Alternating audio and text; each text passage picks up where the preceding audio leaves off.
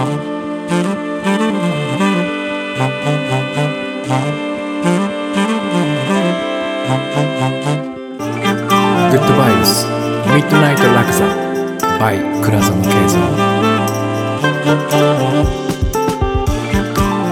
ばんは。ただいま4月3日月曜日の午前2時31分です。今週末はね、もうほんとイベント三昧でして、昨日が、土曜日が、加藤さつきとありのままをのデッサン教室というのをやってきましてね、これが、過去最多の参加者、ね、来ていただきまして、前回がねちょっと一人も申し込みがなくてね、残念ながら中止になるというね、そういう状態だったんで、でもこれだけはね本当にやめたくなくて、続けたいと思っているんでね、さつきと一緒に、なんとかしようねみたいな話はしていて、で特に何もできなかったんですけどね、内容を変えるとかね、いつも以上に何かをやるみたいなことは何もしなかったんですけども、まあでもなんか、同じ告知文でもねちょっとこう、気合が入るというかね、なんか一個こうグッとこうギアが入るというか、エンジンがこう全開になるというかね、そういう感じはあったんですけども、まあおかげさまでねたくさん来ていただきまして、で、昨日はねリンゴを書いたんですけどね、リンゴはものすごく難しかったですね。前回まん丸球体を、石膏の球体はまだ良くて、白と影しかないですからね。でリンゴはほんといろんな柄がついてる上に、真っ赤っかなところに光が当たっている。これは白く黒く塗るのか、それとも白く残すのか、どうすればいいのよみたいなね、本当に難しかったんですが、これもなんかね文章と一緒で、書き始めた時はね全く出来上がる感覚はしないんですよね。もう今回は無理かなと思ったんですよ。もう最初鉛筆で書いてたんですけどね、こう輪郭をスーッとこう取ったあたりでもうこれ以上何をすればいいのみたいな、でもコツコツねこう本物を見ながらね、本物があるから書けるんですけどもね、そのモチーフをもうじーっと見ながら、まさにありのままを見るっていうのをやりながら、少しずつ模様とか影とかね、光みたいなところをこう表現していくと、次第にこうリンゴに見えてくるんですよね。1時間ちょいぐらいの経った頃かな。でそのあたりからようやくなんとなくいけるかもつってこうやっていくと完成するっていうね。これはもう文章もそうなんですけど、何でもそうですね。やり始めるときにこのゼロから何かを作るっていうのはね、本当に、全くそのできる感じがしないだからやっぱここでね千里の道を眺めてしまうと、とても僕らはねそこに向かっていく気力が、その常人というかね、普通の人は多分そうなんだと思います。だからコツコツできることを一個ずつね積み上げていくしかないんですけどもね、とてもいい体験をさせていただきました。そして今日がですね、かき上げ塾の第7期の卒業式というか、第6回最後の講義なんですよね。7期はねなんかとても毎回楽しいんですけども、とてもなんか面白いメンバーというかね、私がこう見るに、今までないなんていうのかな、もう本当不思議な、なんだろう、いろんな才能に恵まれていて、そしていろんな考え方をしていて、なんていうのかな、こういい感じの人たちがたくさん集まってくれてね、毎月本当に楽しい時間を過ごさせていただいたんですよね。そして、その中でも今日は最後の講義ということで、最近やり始めたリアルタイムライティングっていうかね、その場でお題を出して1時間ぐらいで1本の文章を仕上げていただくというこの課題を今日もやったんですけども、前回は、あるシチュエーションを作って、フィクションの物語を書くっていうやつだったんですよね。でこれが初めてやったその試みだったんだけども、書いた作品を自分で読んでいただくと。でこれ確か前この番組でもお話ししたんですが、その中にねもうプロの声優並みの方が一人いらっしゃってね、おそらくそのご本人もそんな才能が自分にあるとかね、今日まで気がつかなかったみたいな、そんな雰囲気なんだけど、もう驚くほど美声でね、それからこれイントネーションもあるんですよね。それから発音もあるだろうし、あとはもう一つはもうやっぱりなんていうのかな、この雰囲気、読む時の雰囲気ね、どんな風にこう心を持っていくとあんな感じで読めるのかなっていうね、ちょっと心の中を覗いてみたいんですけどね、まあもう要はほらオーディブルってあるじゃないですか。私のグッドバイブスご機嫌な仕事もオーディブル版があるんだけど、この私の本のね、声優さんは男性なんですけどね、その方も素晴らしかったんだけど、なんか次僕本書いてオーディブルやったらそのね方に読んでほしいなって本気で思うぐらい、素晴らしいこのなんつうのかな読み方だったんですよ。で今日も今日はねいちごとぶどうを持ってきましてね結構いいあまおうとかねマスカットみたいな種なしぶどうでかいやつを持ってきて、でこれをかじりながら俳句でいう兼題ですね、それを兼題、お題にして、そこからどんな風にイメージを飛ばしてもよくてね、別にイチゴが出てこなくてもブドウが出てこなくてもいいんだけど、その色だとか味だとかね、香りだとか、あるいはもう果物全般だとかね、そういうところにこう飛ばしていって、でそれをこう一つ盛り込みながら、小説でもいいしハウツーでもいいしエッセイでもいいしね、まさにこのいちごシェイクの作り方みたいな文章を書いてもいいし、何を書いてもいいという縛りはゼロ、で一応書き上げ塾の作法というかね、基本の方だけは、取り入れるという、そういう中で書いていただいてね、本当に名作揃いだったんですけどもね、今回はね、なんかこれはですね、要はその、自分の例えば考えとか気持ちをね、そのまま書こうとするとやっぱりただのこう独白というかね、一人語りになってしまうんだけど、そこにあるモチーフを持ってくるとね、例えばそのイチゴを通して、自分の心を知るとかね、イチゴを通して世界を見るとか、またこの一味違ったこの視点が持てるんですよね。だから皆さんやっぱりね、面白いことにこの自分の心を描く文章が結構多くてね、ほぼ皆さんそうだったんですけども、そのちょっと自分の辛い体験みたいなものをね、この果物とこう、混ぜ合わせることによってちょっとこう、そのなんつうのかな、辛さきつさみたいなものがこう昇華していくっていうね、昇華というのは漢字で書くと昇るに、花ですね、中華の華、それが昇華していくっていう、このなんつうのかな、なんつったんですかね、これ解毒作用みたいな感じかな、毒消しなんですよね、匂い消しと言ってもいいかもしれない、別にそのまま出してもいいんですけどもね、でもこれをやるとなんていうのかな、その一人語り日記みたいな文章がね、人に伝えられるこの作品に昇華するっていう、そんな感じが僕はしてましてね、ではまさに名作揃いだったんですよ。本当皆さん上手くなったなって感じでしたね、7期はね。もう佐々木さんもちょっと驚愕でしたって驚きましたっていうかね、そんなコメントをしてましたけども、もう本当プロレベルの私が見てね、この編集経験の長い私が見て、これ本当みんなプロだなと思うような、しかも1時間ですからね、1時間で1000文字ぐらいのその物語、ストーリー、エッセイ、いろんなものを書いてもらったんだけど、見事な作品が並びましてね、まさにこの卒業作品という感じになったかな、でまた、この同じ方にね読んでもらったんですけども、同じようにやっぱり見事でしたね。もう素晴らしいんですよ。もうなんかこれ楽しみでね、でちょっとこの方はね、来期は一回お休みして、この次の第9期にねもう一回復活されるというお話だったんで、ちょっとあと半年ぐらいかな、もうこの方のね美声が聞けないのはちょっと残念なんですけどもね、でもジャジンワークに来てくださるとおっしゃってたんで、そこで読んでもらおうかなみたいなね、でこの方がね、最後、皆さんこの今回のね第7期はいかがでしたかっていうこの最後の感想をね、お話しいただくときに、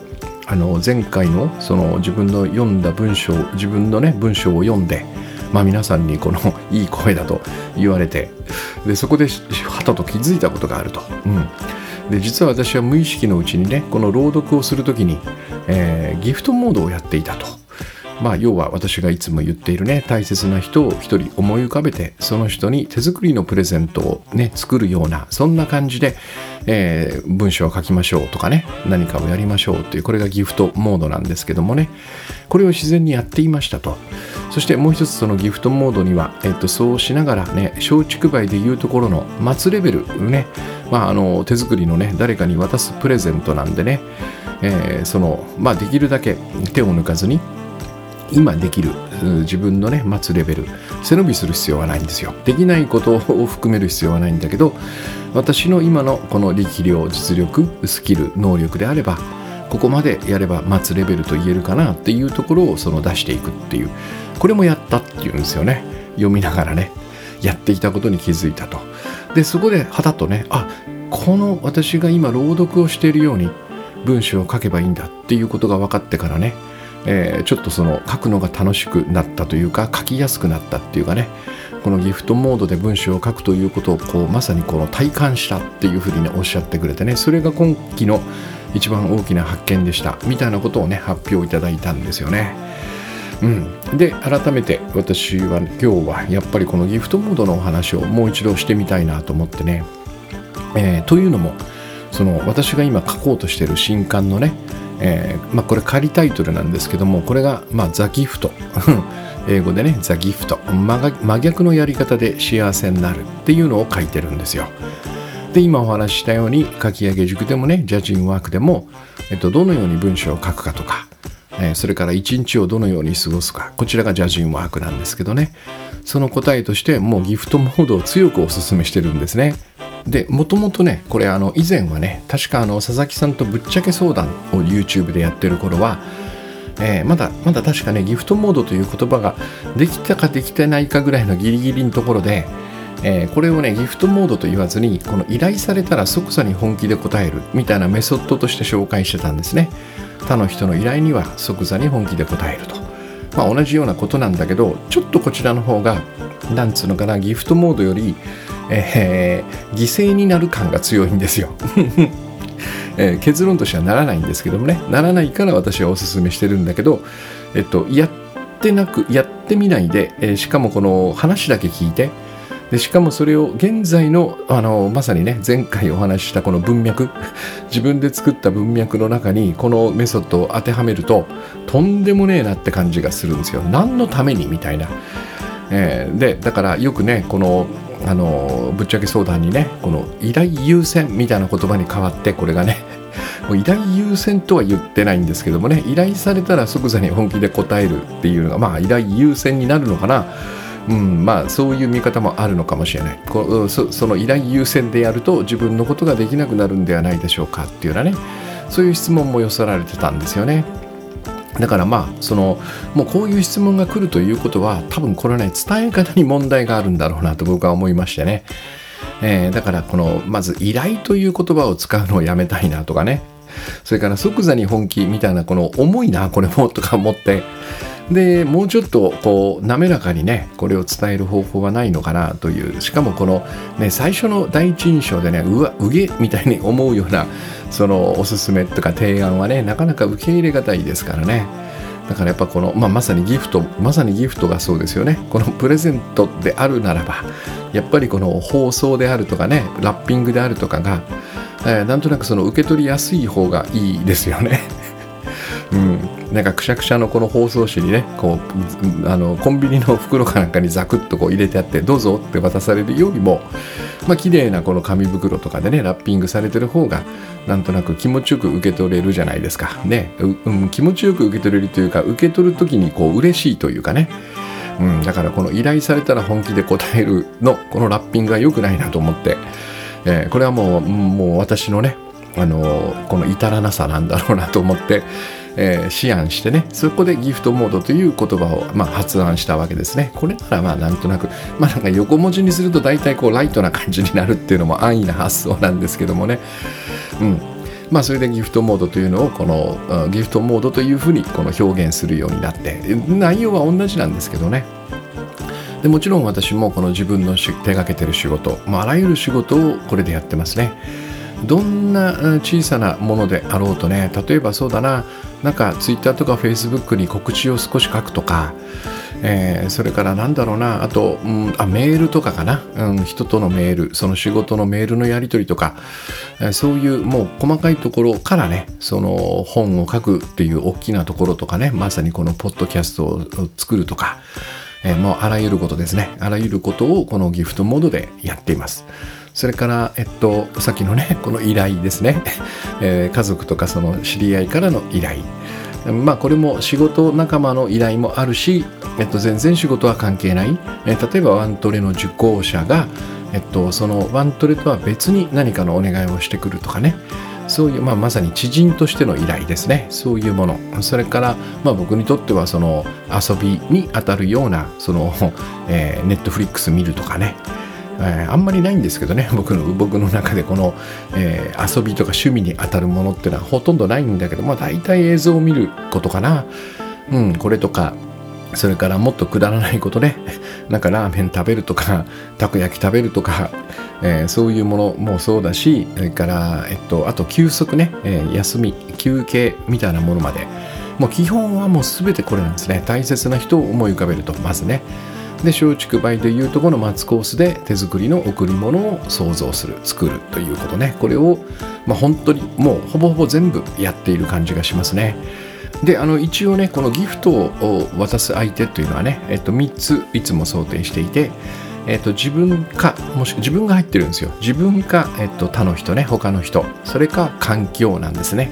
他の人は分かりますよね。で、環境というのは、掃除みたいなことね。この部屋をバーッとこう見渡した時に、私の環境である、私を生かしてくれてる環境であるこの部屋がね、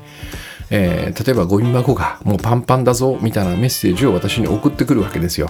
そのように見ようと思えばそういうふうに見ることができるのね。この環境は今私にどんな依頼をしてきてるんだろうかっていう、主に掃除とかね、片付けとかそういうことが多いんですけどもね、これも一応その環境からの依頼として環境にギフトするわけです。それから最初の自分、これもね、抜いてはいけないんですね。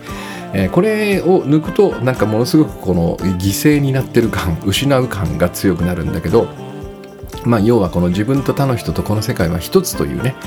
そういう文脈が私の背後に流れてましてね、背景に流れていまして、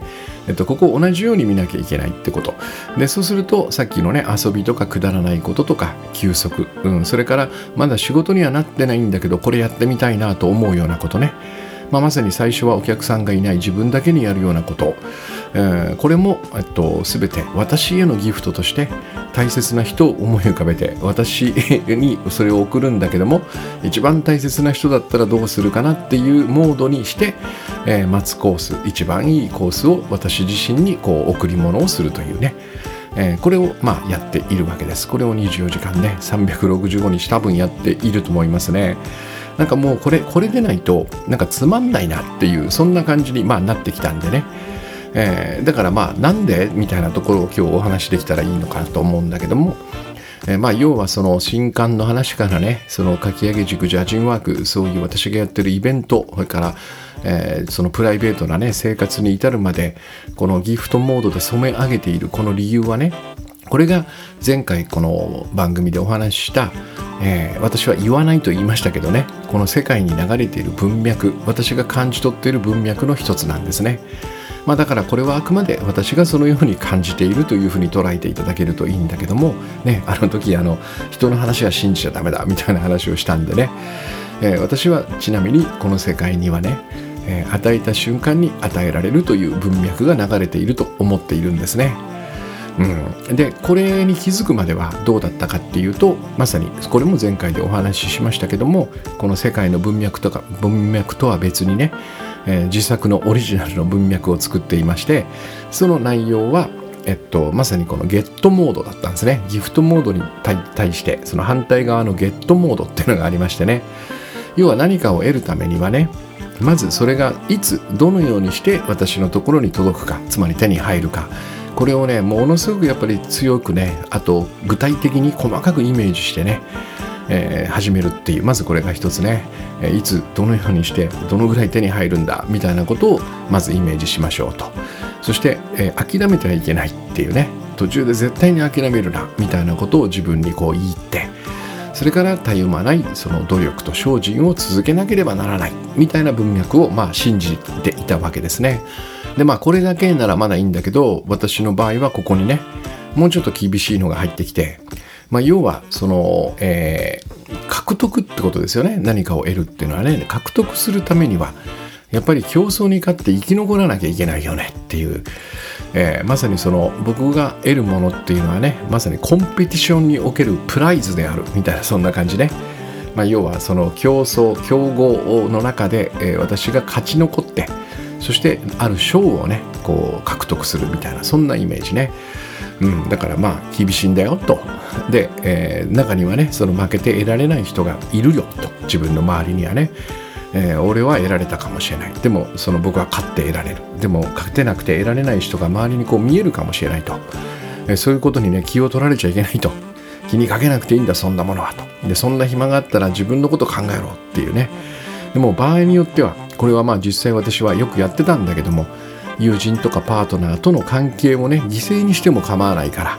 とにかく得るために頑張れみたいな、こういうまあ過酷なストーリーまで作り出していたんですね。でまあこれを40年以上続けてきたんだけども、まさにこの得るための努力、ゲットモードですね。ゲットモードを続けてきたんだけど、僕が目にしたのはね、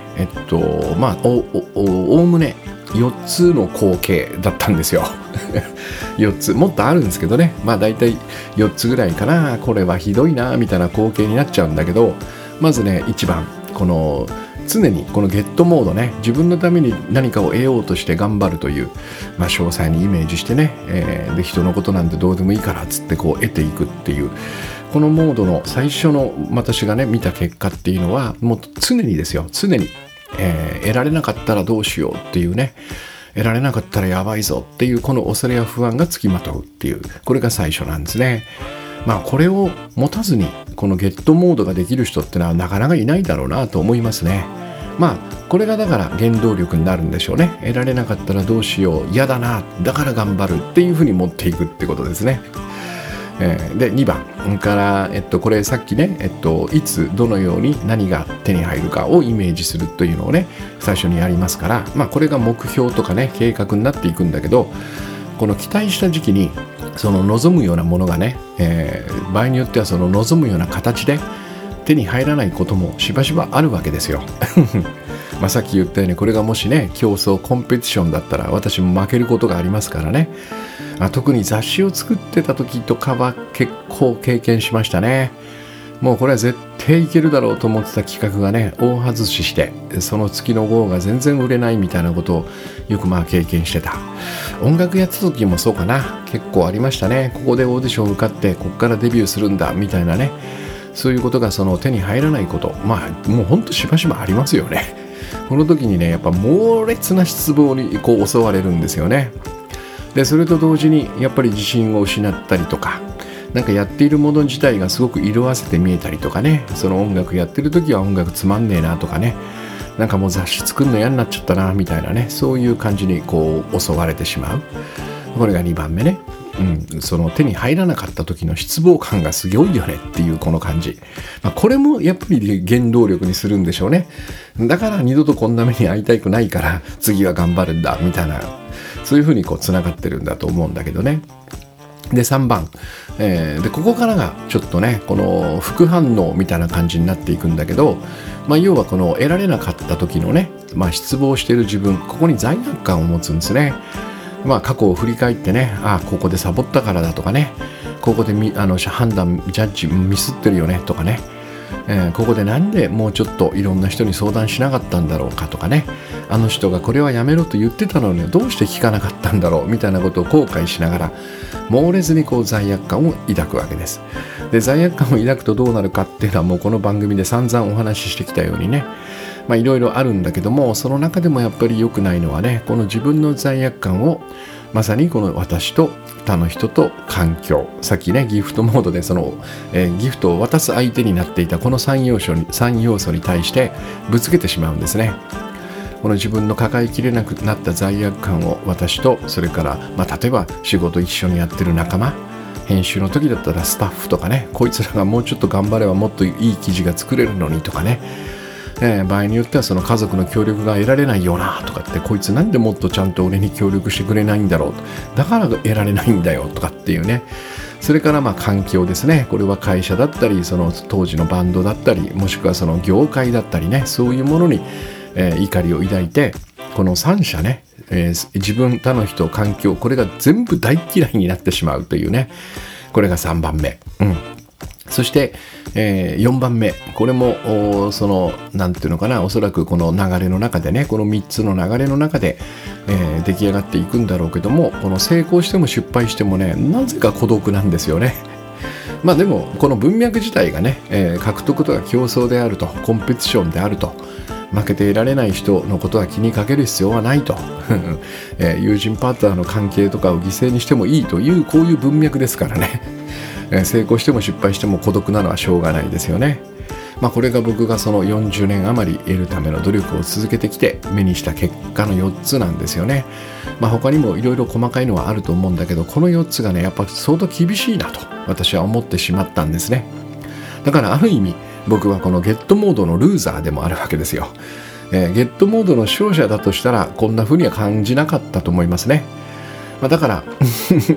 なんかグッドバイブスとはこのルーザーのためのメソッドかみたいな風に思われるとちょっと困るんだけども、まあ、時々は成功してましたからね時々というかそれなりに成功もしてたんだけども、成功しても失敗しても、同じようにこの4つが嫌なんですよねやっぱね。だからもうなんかね、ある時その心の底からね、もうこれ以上は無理だなっていう、このやり方採用するの嫌だなっていう、そんな感じがこう押し寄せてきたんですよ。その時にね、まあこれもまあなんつうのかな、私の心の声なのかね、何なのかよくわからないんだけども、あるメッセージがねこうパーンとひらめきましてね、まあ、これが質問の形だったんですよね。まあ、要はこれまでにねお前がもっと充実しててね、から無条件にこのやってる時、何かをやってる時に幸せを感じられる瞬間っていうのがあったんじゃないのかってね、それはどんな時よっていう、こういう問いが聞こえてきたんですね。でまあいろいろ思い出してみました。で最初にやっぱね浮かんだのが不思議でね、私実はその小学校の時この漫画家になろうと思ってたんですよ当時漫画が流行ったんですよね。漫画を描くのも読むのも流行っていてね、確かね手塚治虫さんかなんかが書いた漫画のこの書き方の本とかっていうのがね結構売れてたんですけど、私もあれを買ってね、からペンとか剣としとかね、そういうものを買ってコツコツこう漫画を書いてたんですよ。でこれをまあ当時はねこのソーシャルとかインターネットもない時代ですから、まあ一枚のこうなんつうのかな、一枚じゃない一冊のね小冊子みたいなのにして週に一冊かな、だから土日かなんかにこの一冊作って毎週こう月曜日に、みんなに持って行ってたんですよ。小学校の時にクラスにね自分でこう原画を描いて、その描いた紙そのままを本に閉じてね、コピーとかもないからね、そのままその一冊だけオンリーワンの本を作ってホッチキスかなんかで留めてね、でそれをみんなにこう持って行って回し読みするみたいなやつをやっていてね、でこの時に本当に何ていうのか、まあその褒められるとかね、面白いねって言われる嬉しさっていうのは当然あるんだけどね、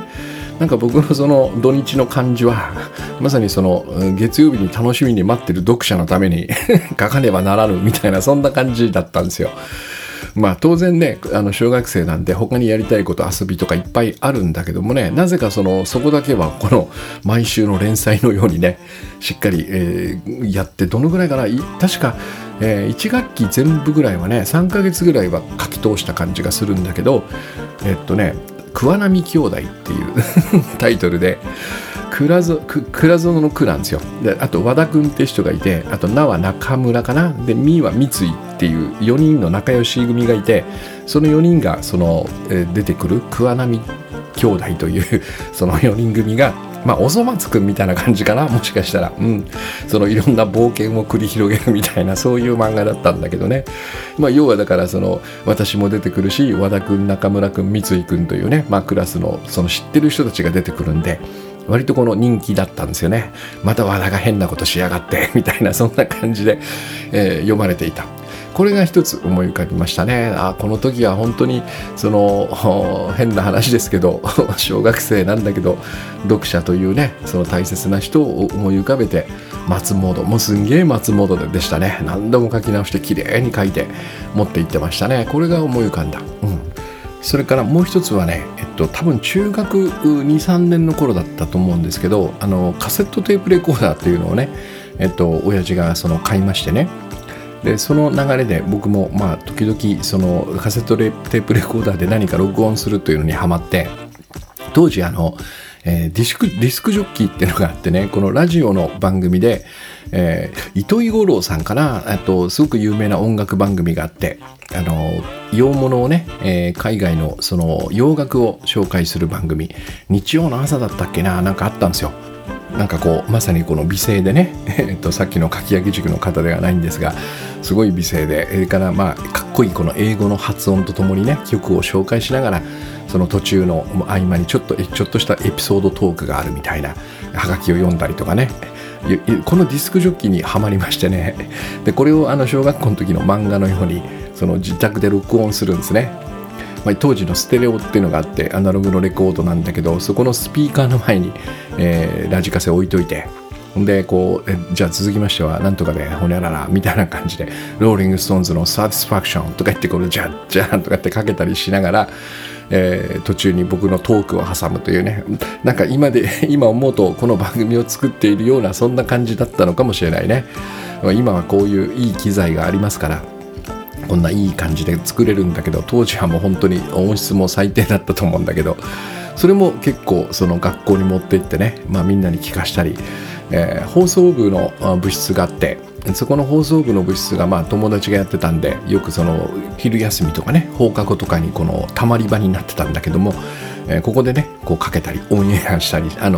校内放送には流さないですよ、その部屋の中だけでね聞いたりしてた。この番組作ってる時もギフトモードだったなみたいなことを思い出して、まあそんな風にこう小学中学高校ねからたどりながらね、こう今日までどんなギフトモードでやった経験があるのかなみたいなね、これをこう思い浮かべた時に、あ、これがやっぱり最も充実していてね、まさにその無条件に幸せを感じられる瞬間だったなってことを思い出したわけですね。で不思議なことにこの音楽やり始めてからあんまりこのギフトの経験がないんですよ。だからやっぱりうまくいかなかったんだなと思いますね。やっぱゲットモードだったんですね、さっきのね。で面白いことにそのね音楽ダメで、編集者に、転身したその後はね、もうその反動というかね、めちゃくちゃギフトモードでやってるんですよね。読者をこう思い浮かべながらね、どんな記事を楽しみにしてるんだろうなとかっていうことをいつも考えてましたね。多分もうおそらく僕未経験で入ってるんで、スキル能力とか、何にもないんでね、多分僕にできることはもうギフトモードしかなかったんじゃないかなっていう、そんな感じがしますね。でこのあたりからそのなんつうのかな、僕はその真逆のやり方ね、この得ようとすることに必死になるのとは真逆のやり方の、ギフトモードに変わっていった感じがします。で面白いことにね、この意外とこの自分のためにやることの方が実は諦めやすかったりするんですよ。なんかさっきのね、私の作った文脈には絶対に諦めてはいけないんだとかっていうことが入ってたんだけど、もう自分が欲しくてこれが欲しいから努力するんだっていうやつは自分しか出てこないんで、NG 出すのも簡単なんですよ。中止を出すのもね、もういいんじゃねみたいなね。でここにこの読み手とかね、その小学校の時の漫画を読んでくれる人とか、中学校の時の僕の拙いディスクジョッキを聞いてくれる友達とか、そういうのが登場すると、なんかね応援力みたいなのが得られるんですよね。この家で一人で孤独に作業する時に、あ、待っててくれるんだなっていうね、これがなんかね、私がよく言うこの自力ではないすべて力、総力と書いてすべて力と呼ぶね、その力をまあ体験した、最初の機会だったのかもしれないですね。小学校中学校のこの漫画DJ みたいなやつがね、やっちゃうんですよ、なんか不思議なことにね。でまあそういうギフトモードなんですけども、まあ、これをね私がおすすめしているということで、どのようにしてねこの自分の生活の中にインストールしていけばいいかって、まあそのようにやるでいいんですけどもね、もうなんか難しいよねということもきっとあるでしょう。だから今日はねちょっと最後にギフトモードったらこんなもんだっていう話の後にね、どうやってこの、自分の生活の中にこれを取り入れていくかっていうね、このまあちょっとしたステップみたいなのをねちょっと紹介したいんですけども、まずはですね、この最初のこのね認識がとっても重要だっていうのがあって、僕らの中には、他の人のために何かをすると幸せを感じるね、こういう、まさにこの素晴らしい性質がある、これをね、確認しておくということが重要なんですよ。うん、ここはね、いやいやマジそんなことあるかみたいなことはね思うかもしれない、うん、まあ僕らはそのバラバラ意識の中で普段暮らしてますからね、あるいはそのゲットモードという文脈の中で暮らしてますから、すっかり忘れたりね、だから曇っていたりするかもしれない、この感じがね。でもあるはずなんですよ、他の人のために何かをすると幸せを感じるというこの性質、あるいはそのそうですね、この人間関係のこの嫌な感じの中でね、もう怒りとか悔しさが邪魔をして、そんな話は絶対認めたくないって思うかもしれないんですが、これをもう一度だけね、いや私たちとはそういう生き物なのかもしれないなっていうふうにちょっと信じておくということね。人のために何かをすると幸せを感じるというこの性質があるんだっていう、これをねもう一回信じ直すということですね。これが多分最初のステップになります。で次に家族とかね、友人とかものすごく親しい人はもちろん、それから、会社の同僚とかね、上司、部下、まあそれから、街で出会う、すれ違う人たち、もうこの親しさの度合いがどうであれ、とにかく他の人から何かをしてもらった時は絶対に罪悪感を持たないってことですね。下手すると僕らはですね、何かをしてもらうと負い目を感じるとかね、それから人に助けてもらうのは苦手なんだよとかね、だから例えばこの一緒に住んでいる人、パートナーとか家族、一緒に住んでいるのになんかその2人の関係でね、こちらがいろいろやってもらいすぎてるっていうのはちょっと避けたいなみたいな、こういう感覚を持ちがちなんですね。まあこれ全部多分罪悪感がそこの裏でね悪さをしてると思う、うん、でもこれをやると、これ確かこの番組でもね、貸し借りなしがいいみたいな話をしましたよね、とにかく助けてもらい下手になってしまうんですね。人に頼れないっていうかね、そういうのをなんか依存みたいな風に言葉で変換してしまって悪いものにしてしまうっていう、これをねやめるということですね。まあこれもだからそのゲットモードとかバラバラ意識の中ではやっぱり自分のために、自分が何かを得るためにね努力をするというこの文脈においては、やっぱり人に助けてもらうというのは良くないことなんですよね。うん、だからこれをやめるということですね。そこに罪悪感を持たずに、これも誰かから何かをしてもらった時にこれをギフトとみなすわけね。そしてこの人からのギフトをきれいに受け取るっていうふうに、まあ、決意しておくわけです。でこの時ね、いやそうは言ってもやっぱりなんか負い目を感じるなとかね、うん、苦手だなっていうそんな感じがこう湧いてきたら、この罪悪感のね反対の概念っていうのは感謝だっていうことをね思い出してください。面白いことにこの罪悪感の反対に感謝があるんですね。でこれは光と闇のような関係になっている、いつもお話してるね、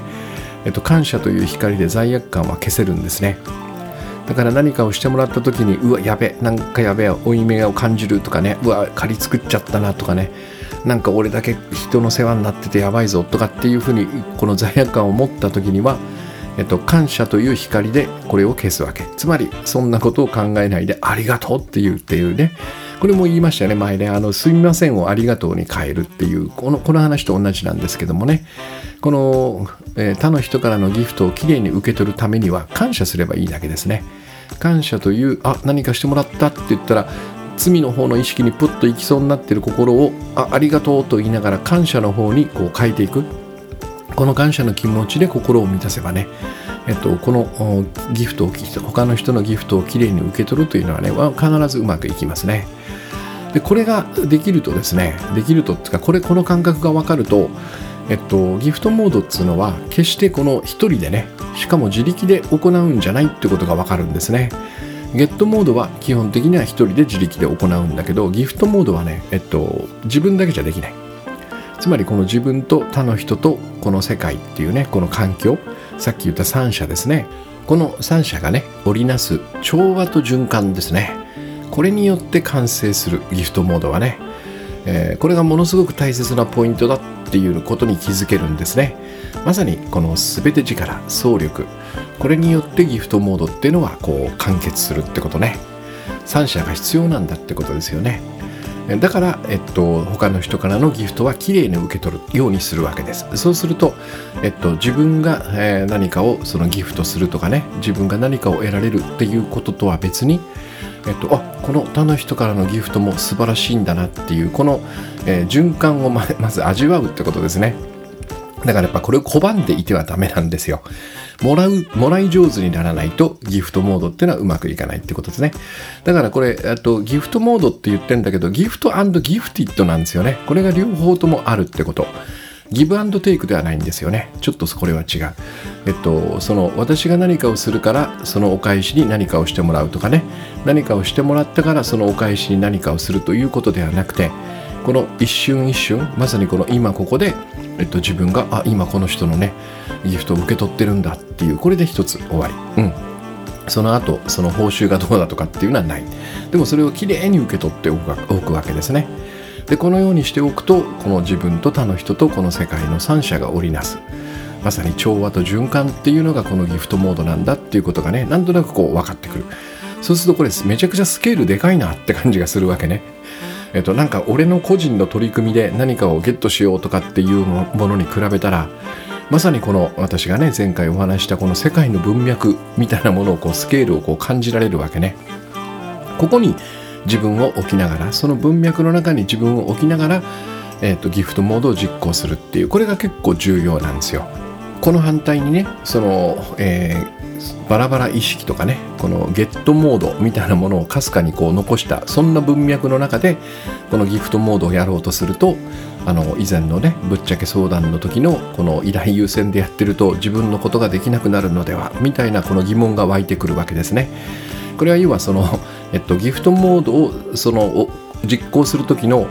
背景にある文脈が合ってなかったってことなんですよ。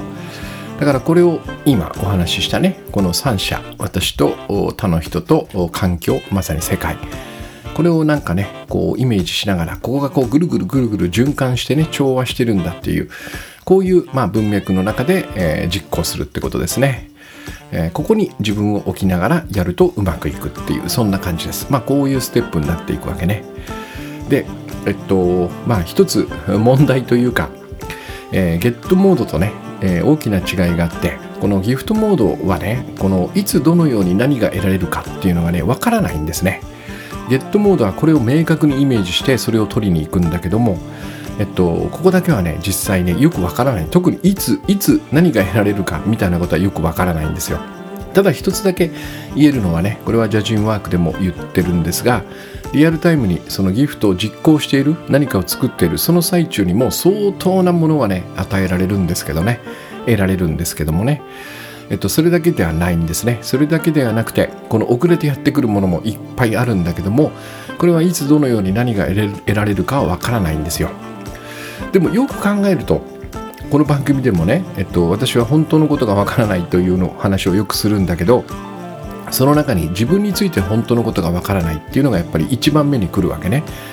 これは自分とはどんな存在なのか、自分が何をすれば幸せなのか、ね、自分はどんな役割を担ってここにやってきたのか、それがわからない、本当のことはわからないですよねっていうことなんですよ。でそうすると実際にはですね、これもよく自分の心を振り返ってみればわかるんですけども、私が今何を手に入れたいと思っているかっていうことすらね、本当は答えが分かってないことも多々あるんですね。もちろん明確にそれがねバキッとこうひらめいたりね、これしかないなって思う時もある。ここまでは否定しないんだけども、そう多くはないんですよ。例えば毎月今月はこれをゲットする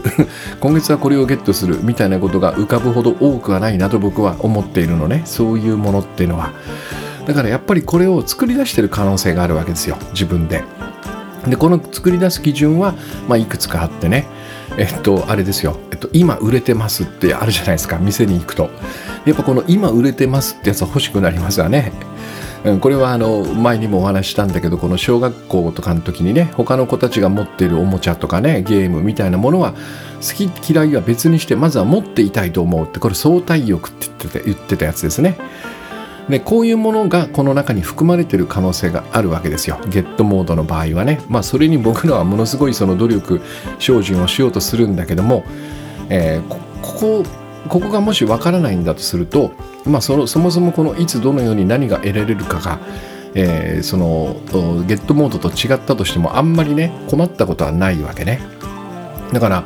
本当のことについてわからない僕らが決めることよりも、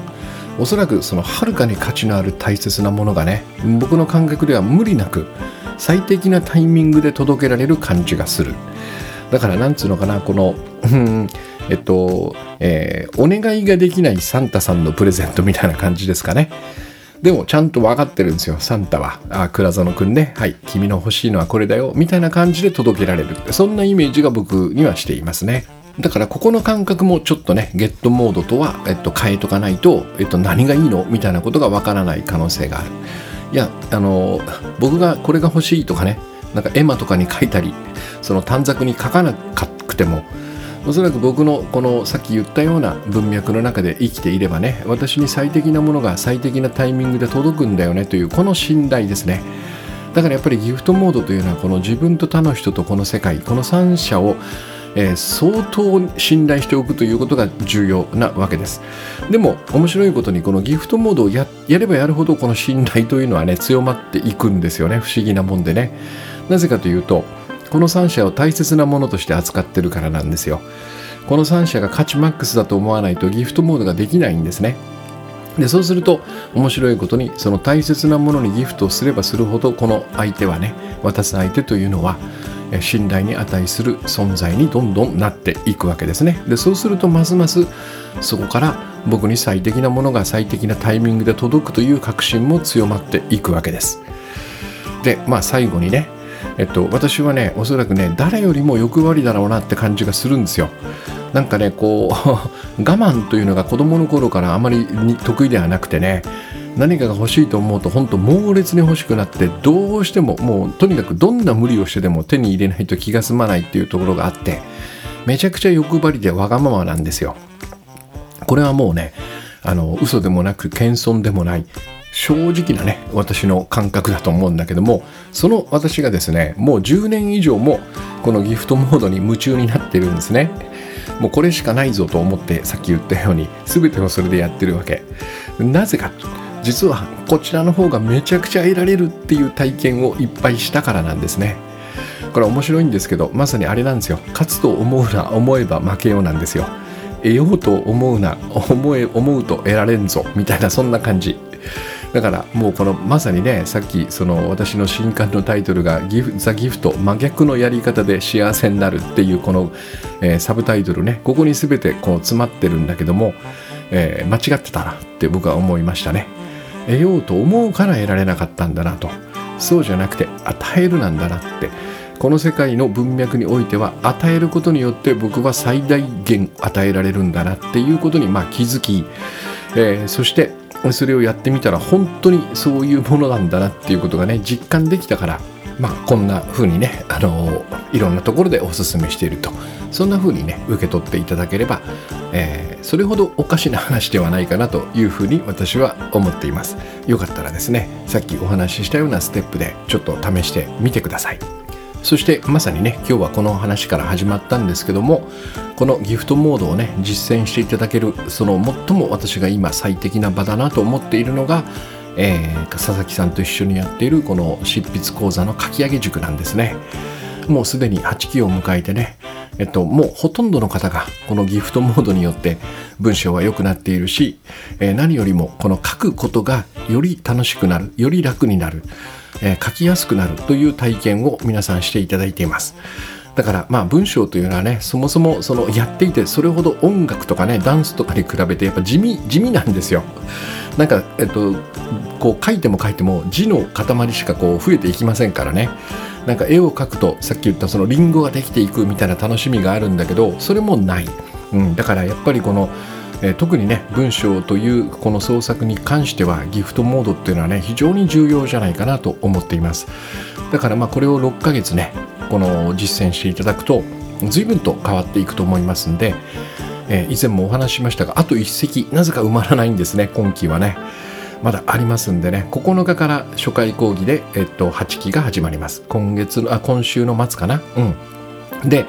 9日さすがにもう急だからNG だっていう方には、個別の対応をしますのでね、オンラインで、